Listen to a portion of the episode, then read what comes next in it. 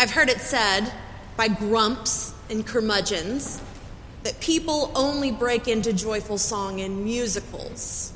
And those same grumps and curmudgeons tend to avoid musicals for just that reason. Now, I'm willing to allow that musical film and theater may not be everyone's cup of tea, but I firmly disagree with those who deny the presence of song in our everyday lives.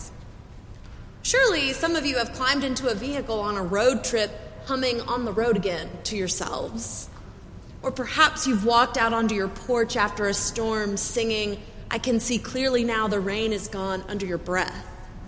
If nothing else, I bet you've seen a children's sports team gleefully singing, We Are the Champions after a big win.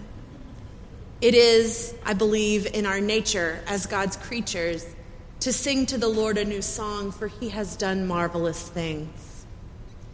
Today, we encounter a friend in Holy Scripture with a small but mighty part to play in salvation history. Zechariah has been rendered unable to speak for some time. When the angel Gabriel announced that Zechariah and his wife Elizabeth would welcome a son in their old age, Zechariah expressed doubt and disbelief, asked for a sign or proof. In consequence, he promptly lost his voice. Months later, and eight days after the child is born, his parents take him to the temple to be circumcised, as is their custom.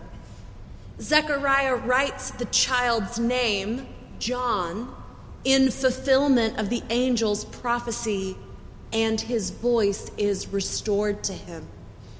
In thanksgiving for the birth of his son, for the return of his voice, and most importantly, for the faithfulness of God, Zechariah breaks into joyful song.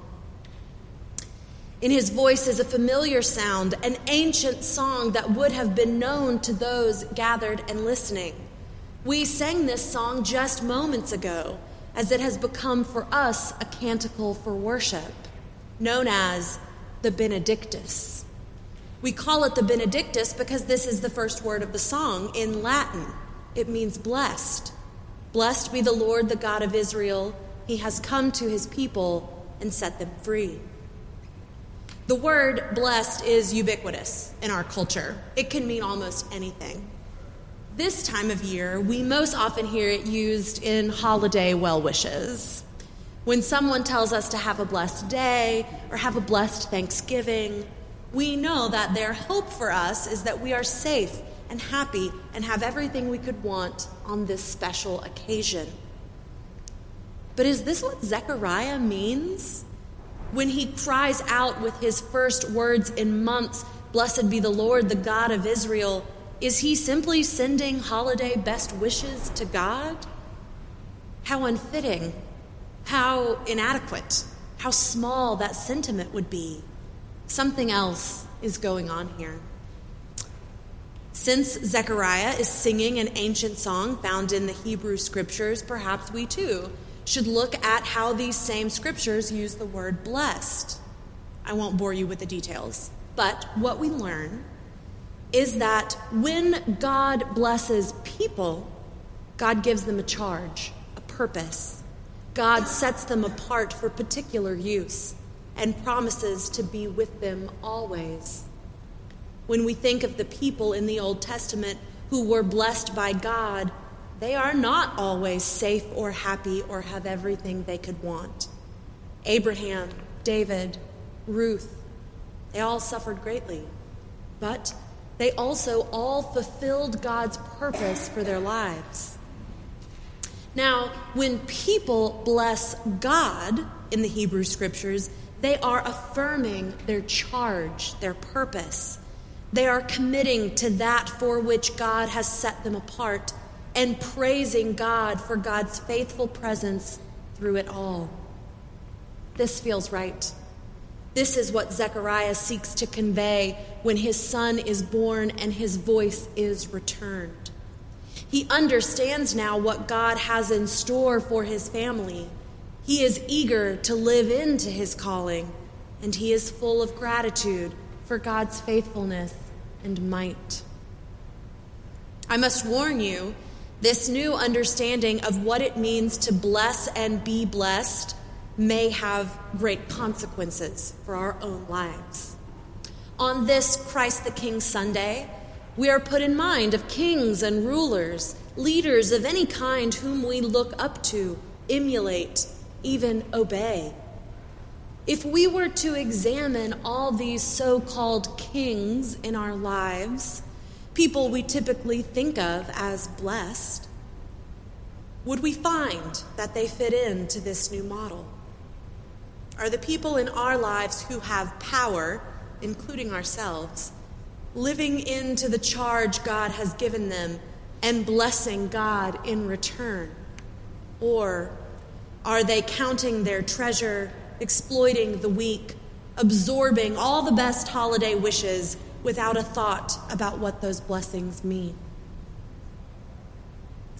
Our lectionary invites us to consider that true kingly power does not contain riches and privilege, but a purpose.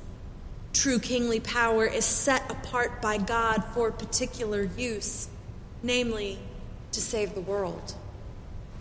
Our lectionary also invites us to examine how we approach Advent, which starts next week, as well as the coming and already here commercial holiday season. Perhaps to have a blessed holiday does not simply mean having all of our loved ones under one roof for a meal and getting everything we want for Christmas. Perhaps to be blessed this season means to be set apart for something holy as we await the incarnation of Jesus Christ. Just as Christ's purpose is to bring each of us nearer to God, so our purpose mimics that of our Savior.